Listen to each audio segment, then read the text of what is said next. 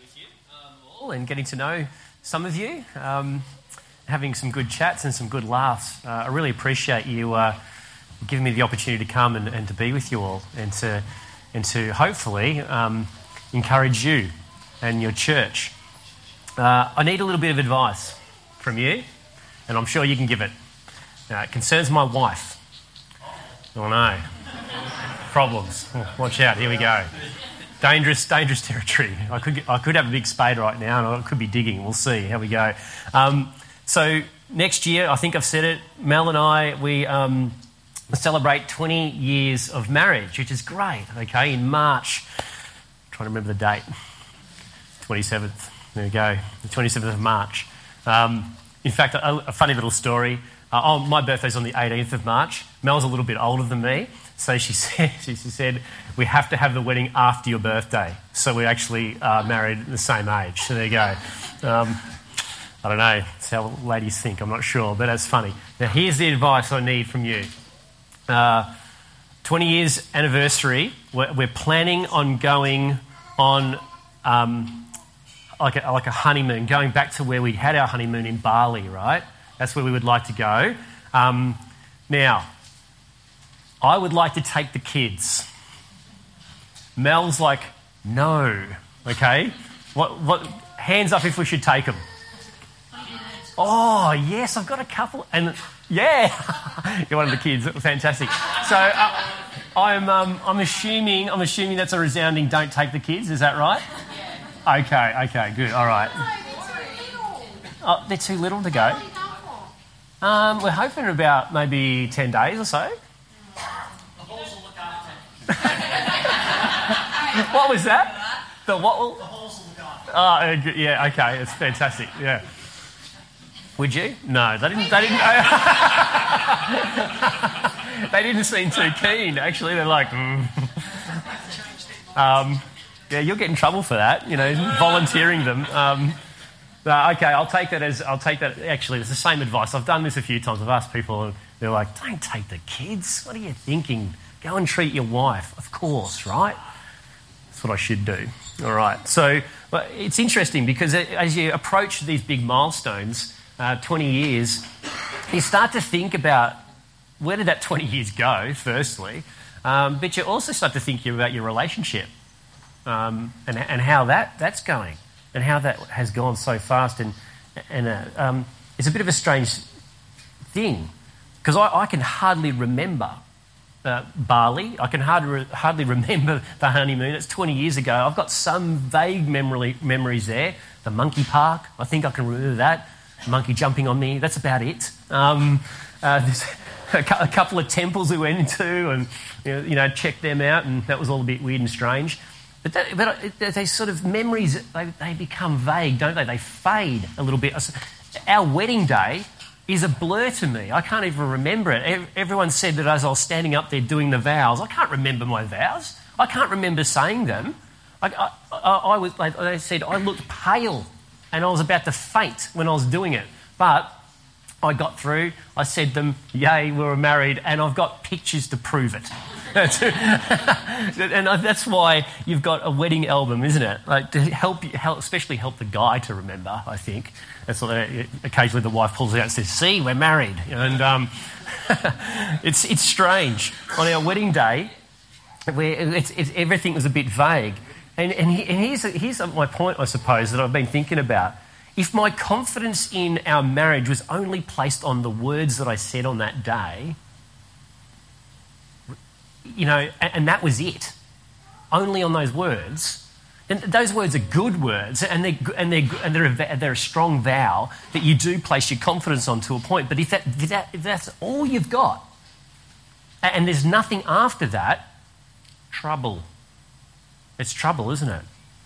How would I know for sure that she loved me after 20 years? If she said it and she said, Well, I said my vows to you, that should be enough. And if I said to her, Well, I said my vows to you, that should be enough, love. 20 years on, and it, that was all the evidence that we had of our love together, that would be really shaky ground, wouldn't it? You see, vows are words and they're good words, but are they enough to assure us of our love? Are they enough to give us confidence? How do we know for sure? That's been the question that we've been asking from the book of 1 John. You see, knowing really matters. Knowing for sure is, is this main theme in the letter of John. And in this passage today, John uses the word five times. And the passage is 1 John 3, verse 11. So if you've got your Bibles, well, look at that. There it is there. Fantastic. 1 John 3, 11. I'm going to quickly read this out uh, to you, the passage we're looking at. For this is the message. Remember, this is a message we looked at yesterday. This is the message, another one. This is another message that you have heard from the beginning that we should love one another. We should not be like Cain, who was of the evil one and murdered his brother. And why did he murder him? Because his own deeds were evil and his brother's righteous. Do not be surprised, brothers, that the world hates you. We know that we have passed out of death into life because we love the brothers. Whoever does not love abides in death. Everyone who hates his brother is a murderer, and, and you know that no murderer has eternal life abiding in him. By this we know love, that he laid down his life for us, and we ought to lay down our lives for, our, for the brothers. But if anyone has the world's goods and sees his brother in need, yet closes his heart against him, how does God's love abide in him?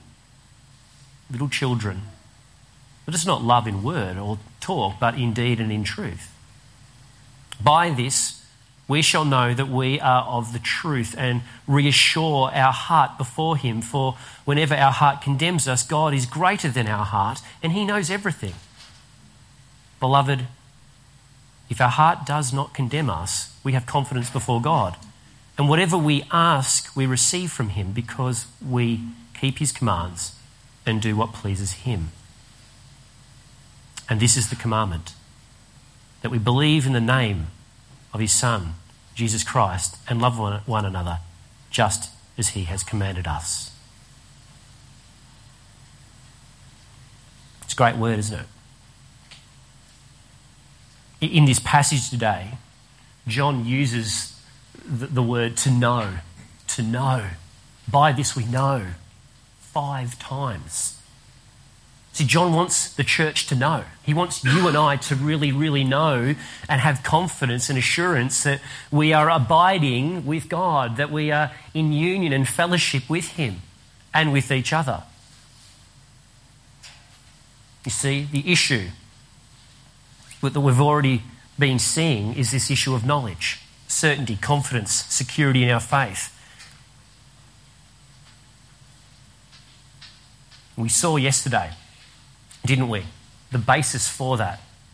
Our, assurance and, confidence in our fellowship and in our salvation, our communion together, our fellowship with God, our friendship with Him is dependent on the foundation of revelation. That's where it all starts. God reveals Himself to us in the person of His Son so that we can look at Him and know what God is like and have fellowship with Him.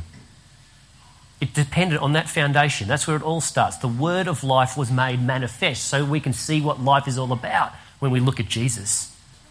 We can see what life should be like. And we, and we, we have this revelation through the eyewitnesses, don't we? They heard the voice of Jesus. They saw the powerful deeds of Jesus and they touched him. The post resurrection body. They have physical evidence that he rose from the dead and they testify to us so that you and I will hear the testimony written in Scripture, receive that revelation not just here but in your heart, and enter into fellowship with Jesus Christ and them. So that our joy, our assurance may be complete. That's the foundation, that's the bedrock. And then we began to build on that foundation, asking the question how can we remain assured as we uh, have ongoing fellowship with God, as we continue to uh, live out this Christian life? How can we be confident that we are abiding in Him? And the first message that we heard was we'll walk in the light. That will give you confidence. Confessing, coming into the light, living daily in that light, not just talking about fellowship, but practicing it with God and with each other. In fact, the verse before the passage that I just read out to you um, basically summarizes all of this. 1 John 3, verse 10, if you have it there, I'll read it anyway. By this it is evident who are the children of God. Wow, this is going to be good, isn't it? By this it is evident. It's obvious who are the children of God. And who are the, and, and who are the children of the devil? Here we go. Whoever does not practice righteousness is not of God. That is, a person who practices sin is of the devil, that continues to practice it, doesn't repent of it, doesn't come into the light. They're of the, they're of the devil. Nor is the one who does not love his brother. You see, what matters to God is not just knowledge about him. The devil knows a lot about God. What really matters is something far more fundamental than that. And we pick it up in our very first verse of 1 John 3 11. For this is the message that you have heard from the beginning that we should love one another. That we should love one another. That's what really matters. You see, the critical message for you and I today how do we know? How, do, how can we have assurance in our Christian walk? It started with the foundation, revelation, the first test, walk in the light, and now today it says, this is it love one another. Love one another. You see, if God has really revealed himself to you and you've accepted that revelation is true, that Jesus Christ is Lord, and you will walk in the light and you will start to love each other. They're great tests.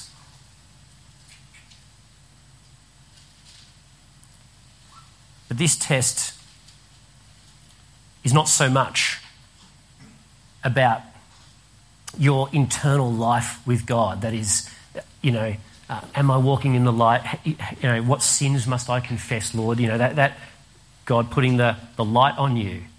This test is, is more of an external one, isn't it? It's how you're relating to those around you with God's people. And here are some good questions to ask How am I treating them? How am I serving them? What's my attitude towards my brothers and sisters in Christ? These are very important questions to, to wrestle with. Continually asking those questions. You see, see it's, a, it's a massive test. It really shows where you are really at with God. How you relate to your brother and sister in Christ. In fact, it always has. From the beginning, he said. From the beginning, it's been the defining test. It's been the message right from the beginning.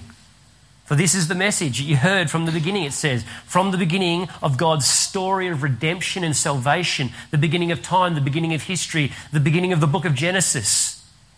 The world was made out of love. It was the product of love. You and I are the product of love. God the Father created the world through his Son as an expression of love for his Son.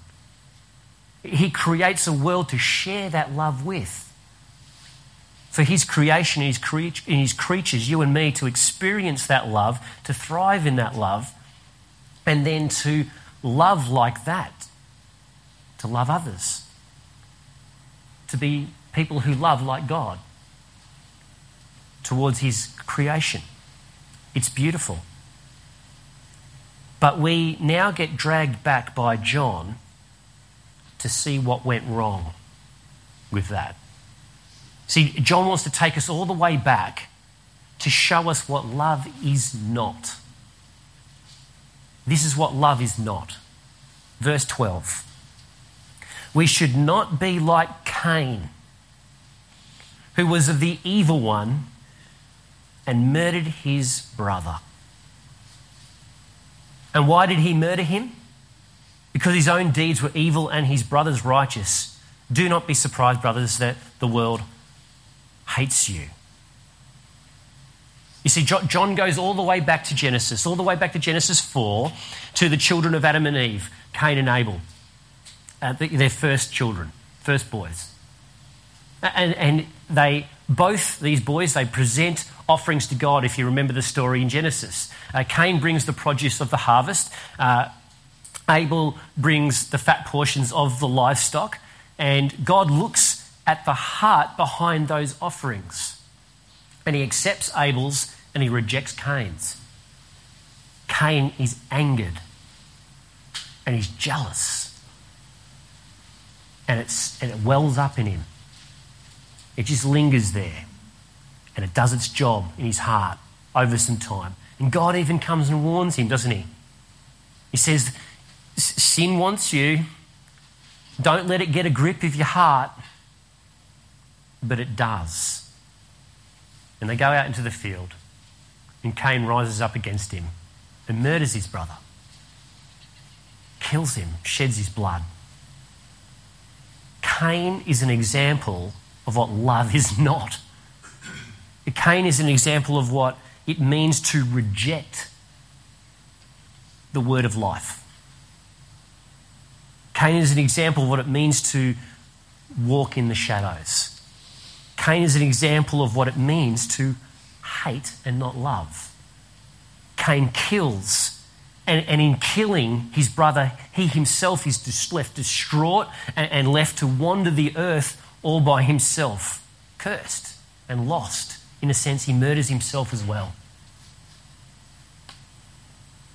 He kills his brother, but he himself is destroyed. Now, why would John use this example? for the church and for us. I mean, it's a bit extreme, isn't it? I mean, I'm hoping no one here is thinking of murdering someone, but you never know. Remember what Jesus taught in Matthew 5. You've heard that it was said to those of old, You shall not murder, and whoever murders will be liable to judgment. But I say to you that Everyone who is angry with his brother will be liable to judgment. Whoever insults his brother will be liable to the council, and whoever says, You fool, will be liable to the hell of fire. Anyone who hates his brother or sister in his heart, in their heart, is a murderer. You're murdering them in your heart. Could this apply to us? Of course it could. Sadly, Christians are capable of, of, of hate. Of course we are. We've had plenty of examples throughout history. I was talking to some, some of you about that. A few years ago, I got a, chance to go to Israel, and it was an amazing trip. I went to Jordan and Israel, and wow, just incredible time to see all, uh, all these places and to, to walk. I mean, history in Europe is amazing. Uh, it's still standing, you can see it. In Israel, it's even older and sort of like it's rubble, but uh, that's how old it is. Um, but I got to go and I visited the um, I visited Jerusalem and went to all the different sites and uh, went to the Church of the Holy Sepulchre where Jesus is reputed to have been. Uh, that's where he was crucified and that's where he was buried. And you have see Christians from all over the world come to this place to um, visit the place of their Lord's crucifixion and burial. And um, it's really interesting. You see people from all walks of life, all colours, all, you know, all types of uh, traditional dress. It's fantastic to go and see. It was amazing. Uh, but, but I found out about the history of the Church of the Holy Sepulchre, uh, that, that it's actually run by the Orthodox. That's the Eastern Christians, the Eastern Christian Empire.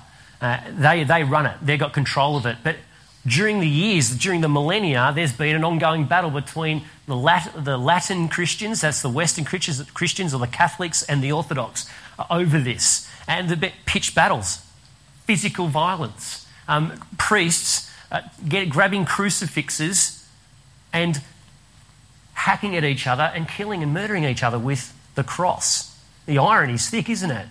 It's crazy. Christians can do all sorts of stuff to each other. Very drastic example.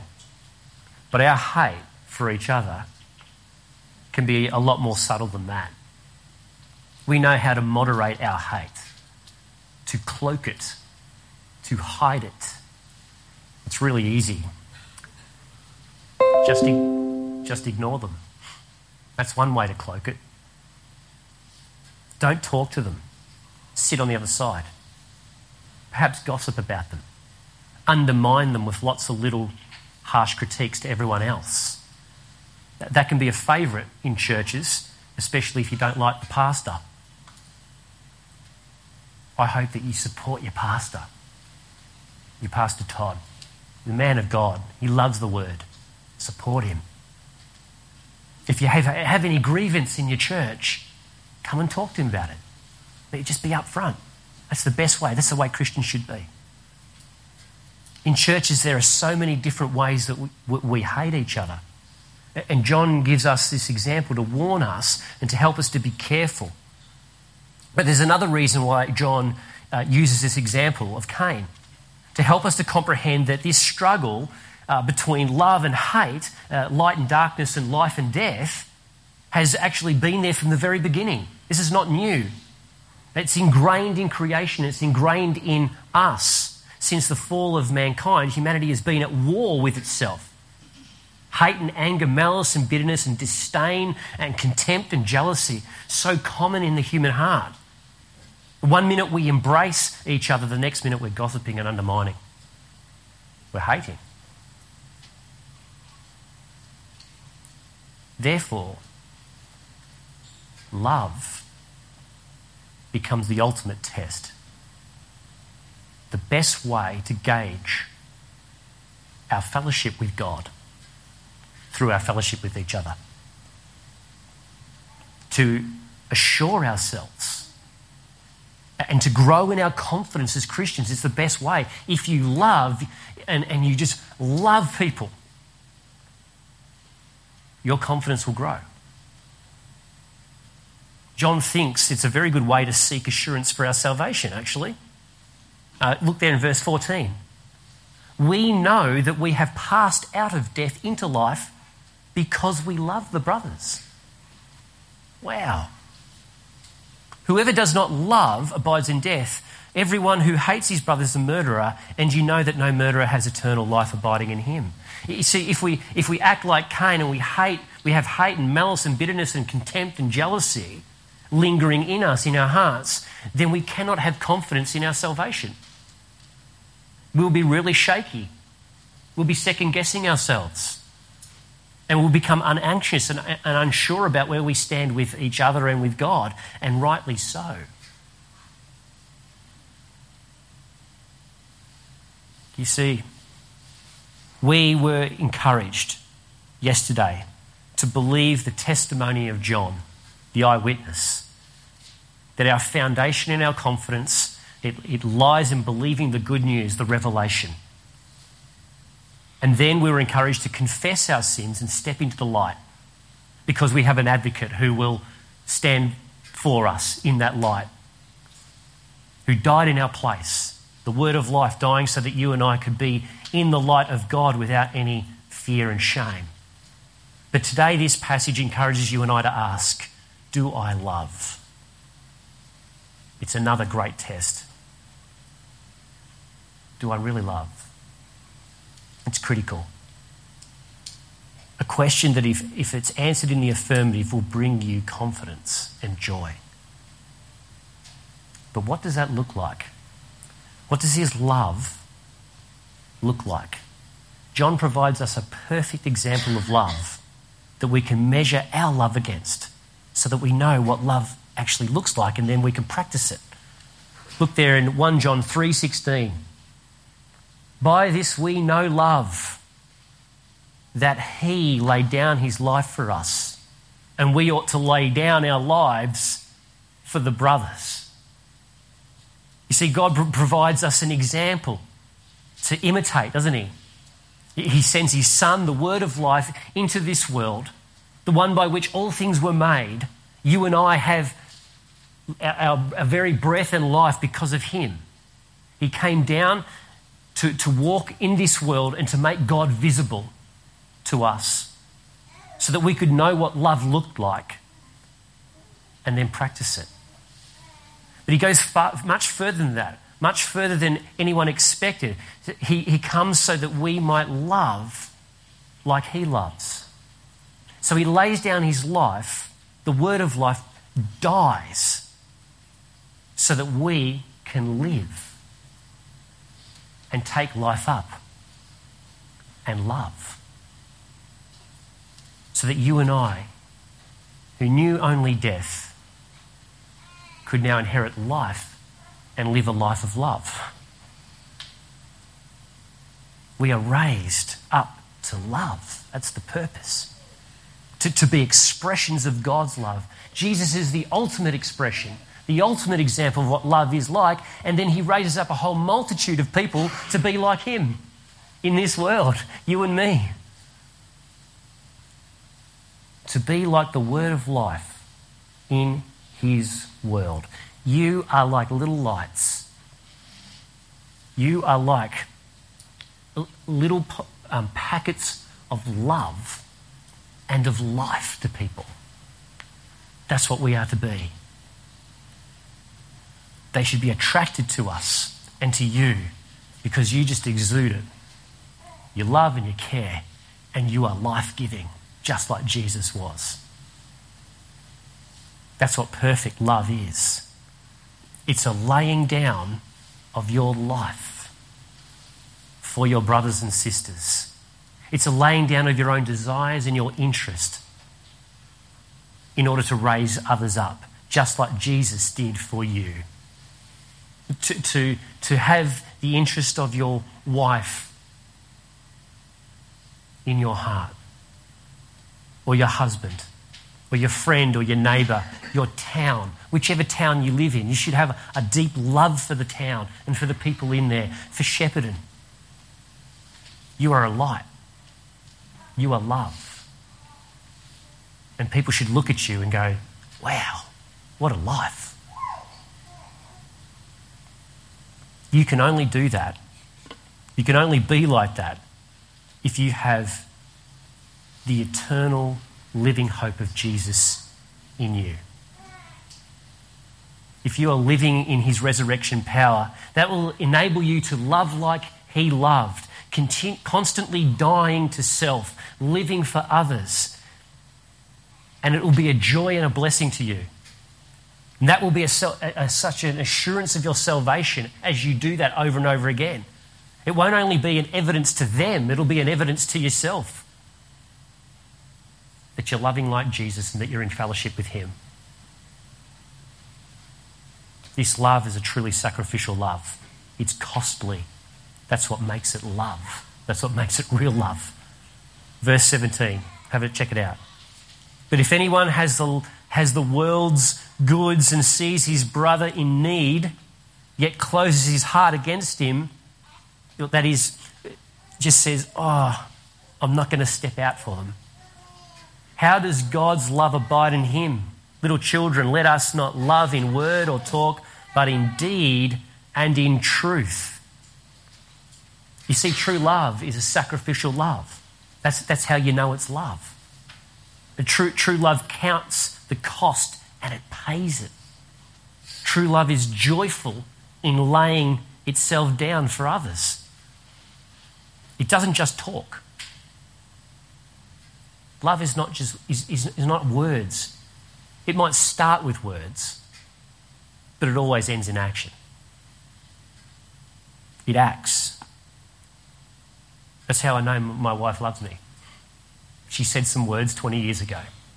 I said some words to her 20 years ago. And we meant those words. Sometimes we have failed in those words. But, but we keep on sacrificing ourselves for each other, and ongoing acts of love that build up our marriage and make our marriage solid and confident. It's the same with your faith. with God. It's not just talk. It's not just talk. And, and it's joyfully entered into. You see, we might think, oh, sacrifice, oh, that's really hard. That's, uh, you know, it, and we begrudgingly do it. No, it's joyful. Check out this in Hebrews 12, if you've got it there. Look at it, Hebrews chapter 12, verse 1 and 2. This is a cracker. This is amazing what it says here about Jesus and how he laid down his life and how he sacrificed himself for you and I. Check out his attitude as he did it. Therefore, since we are surrounded by such so great a cloud of witnesses, let us also lay aside every weight and sin which clings so closely. Let us run with endurance the race that is set before us, looking to Jesus, the founder and the perfecter of our faith. And here it is who for the joy that was set before him endured the cross. It was joy. As he hung on the cross dying for his people, he had joy in his heart. He had overflowing love.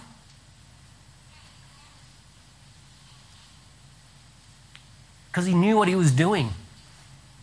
That he was raising you and I up to everlasting life, and that in glory, after his resurrection, in his glorious ascension, in his second coming, he's going to have a multitude of people there before him looking at him in his glory. And he's going to say, Brothers and sisters, I did this for you. Now enjoy it. And I get joy out of your joy. That's what it's going to be like. And we're going to go, wow, you, you, got joy because you, you, you died for us, well, we've got joy in you too. It's going to be an everlasting joy celebration. It's love. It's sacrificial, but it's full of joy as it dies for the other because it will be raised to life. See, when you sacrifice for other people, it never ends just in that. It always ends in glory. It's always, it always flowers into something greater. And the moment you sacrifice for someone, you know down deep in your heart, if you're a Christian, that it brings praise and glory to God and also to you. And it's a joy no matter how costly it is. What an example to follow and to measure a life by. It's evidence that we are truly men and women of faith. Look at verse 19 to 22. By this we shall know that we are, the, are of the truth and reassure our heart before Him. There it is. If you want any reassurance that you're walking with God, love. Start loving others. And very soon your confidence will rise because you know you're walking in the light and in the love of your God. For, every, so for, for whenever our heart condemns us, God is greater than our heart and He knows everything. Beloved, if our heart does not condemn us, we have confidence before God, and whatever we ask, we receive from Him because we keep His commandments and do what pleases Him. You see, sacrificial love, it reassures us. Uh, you know what it's like when you give in a costly way. It actually, for the Christian, it feels quite good. You, you might balk at it a little bit initially, but when you do it, it's like, oh, glad I did it. That's the spirit in you, rejoicing in your giving and in your love. It reassures our hearts. But when we're miserly and mean, when we find a way to excuse ourselves from loving another the other person, sort of just getting out of the, responsibility to actually act, because it's going to be costly to us, when we balk and we avoid our giving of ourselves, of our time, of our home, of our hospitality, of our wealth, of it, it, our, it, our hearts begin to condemn us. Our hearts shrink because our heart knows that we're withholding. It knows that we're not loving and that we have stepped back into darkness. But God, it says, is greater than our hearts. That is, Jesus is greater in that he never withholds. He's not like our heart.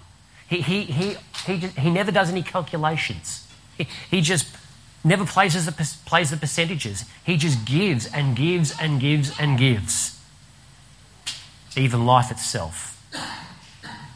And when he did that, and when you and I do that, we truly live and are born again, raised up. That's the nature of God. That's to be our nature too. God is greater than our hearts. You see, our, our hearts are fickle and they tend to withhold and begrudge and love themselves. But God is never like that. He never withholds. He always only loves completely, and he never can, and, it, and therefore he is never condemned. God knows everything. He knows our hearts. He knows it when we're withholding and failing to sacrificially love, even if we're really good at hiding it. And we and I, you and I know it too. But I pray that in Exchange Church, you would be confident. Confident in your faith. Born out of a, a radical willingness uh, of joy to sacrificially love and give to others, just like Jesus did. Amongst yourselves, but, but in your communities as well. That, that's radical, and that will change your towns and it will change Shepparton. When you step out in love, because love is bold and love is courageous and love gives when it's, you know, when, where others won't give. And you'll be known for your love. And people will say, they have real life. I want to know what they've got. I might go to church with them. I might listen to the gospel. I might open up the word of life and I might become a Christian too. I hope that that's what your church is going to be like. And I hope it is like that. In 1 John 3 23, it says this And this is his commandment that we believe in the name of his Son, Jesus Christ. That we believe in this, believe in the name of his Son, and love one another, just as he commanded us. Whoever keeps his commandments, that is, walks in the light, abides in God, and God in him. And by this we know that He abides in us. There's our confidence by the Spirit whom He has given us. It's been a privilege to be here. Thank you so much for giving me the opportunity to speak to you and to encourage you. I hope and I pray, and I'll pray in a moment, that you base your confidence on the Word of God that this church always preaches from the Word of God. And I know that Todd does. Keep encouraging him in that, keep spurring him on in that. Uh, be, be men and women who read the Word daily and base your life on it. And be in fellowship with the Lord Jesus, who revealed himself to us, to his apostles, and to us in the Word. Confess your sin, walk in the light, get confidence that way. And love. And love. It's pretty simple, really, isn't it? Let me pray for Exchange Church. Pray for you guys.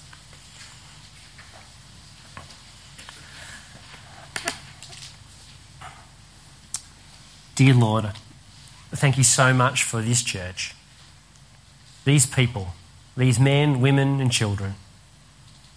Oh Lord, thank you so much that you have brought them here this week because they're in fellowship together.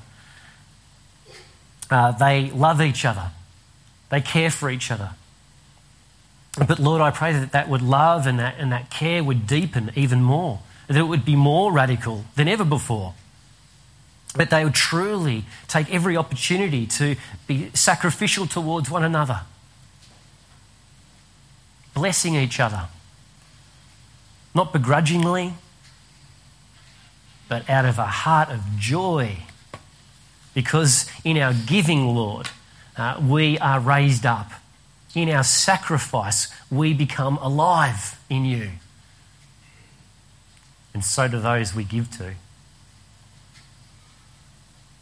Oh Lord, would you make this church a church that is founded on your word, walks in the light, and loves deeply. In the name of the Lord Jesus. Amen.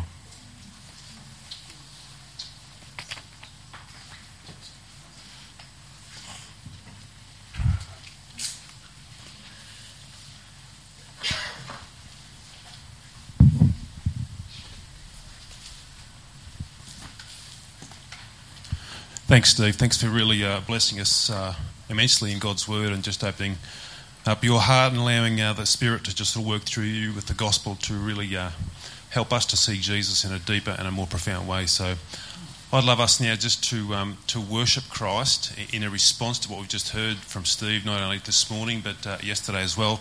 And if I could get Tom and Sam, Sam Hall, if you guys could grab the communion um, trays just hand them out for me. That would be really terrific. I think this will be a terrific way just to respond now as we look at this confidence that uh, Steve's been opening up for us over the uh, last couple of days. And I was really um, taken there by the start of John's letter there. He said that which was from the beginning.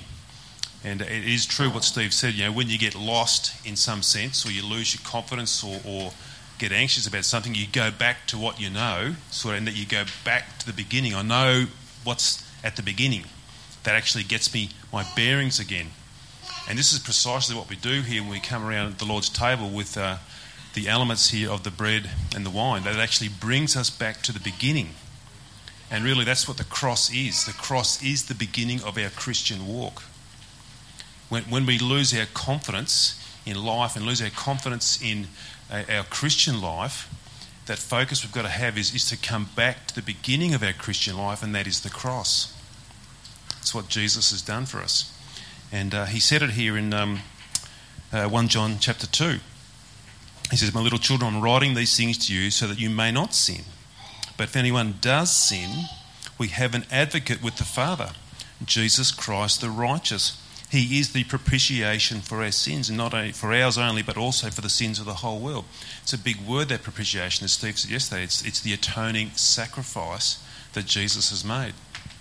It's that shielding us from God's holy, righteous anger towards our sin.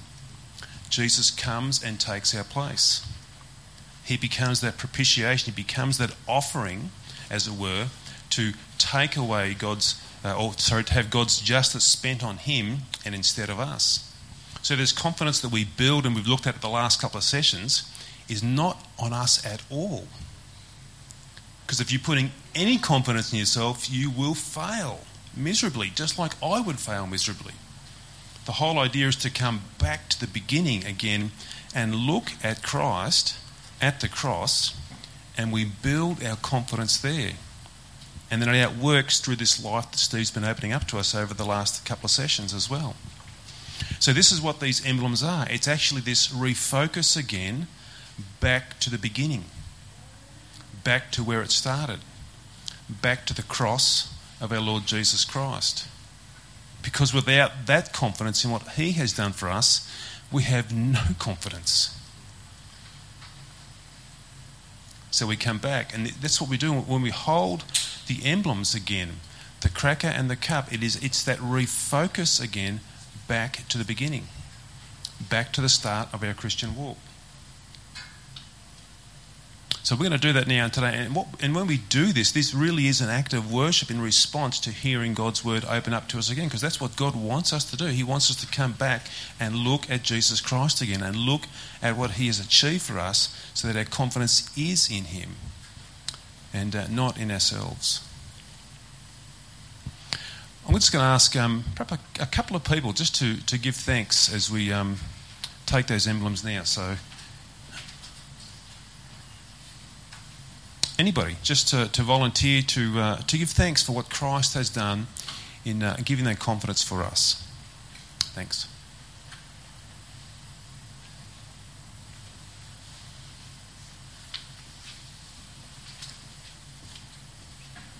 Lord God, we just uh, praise you and thank you that um, you took the punishment for our sakes.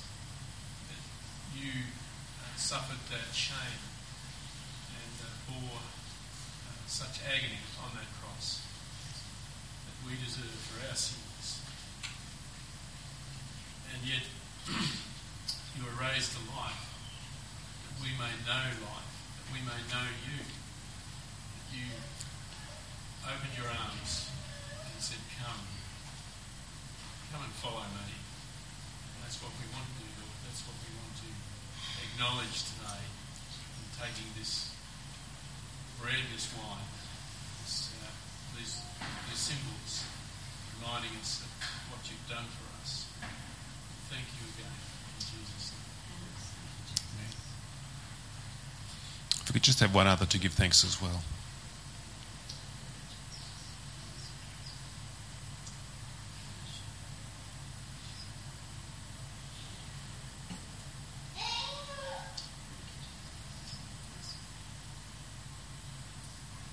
Father, we can't come and stand before you once more Jesus died for us. Take this moment. Thank you for the saving life of Christ. The death that he died for us, for the punishment that he took for us that we completely deserve for. Christ took it for us instead. Amen. Uh, friends, please um, take the cracker and take the cup as a symbolism of this uh, confidence that we have.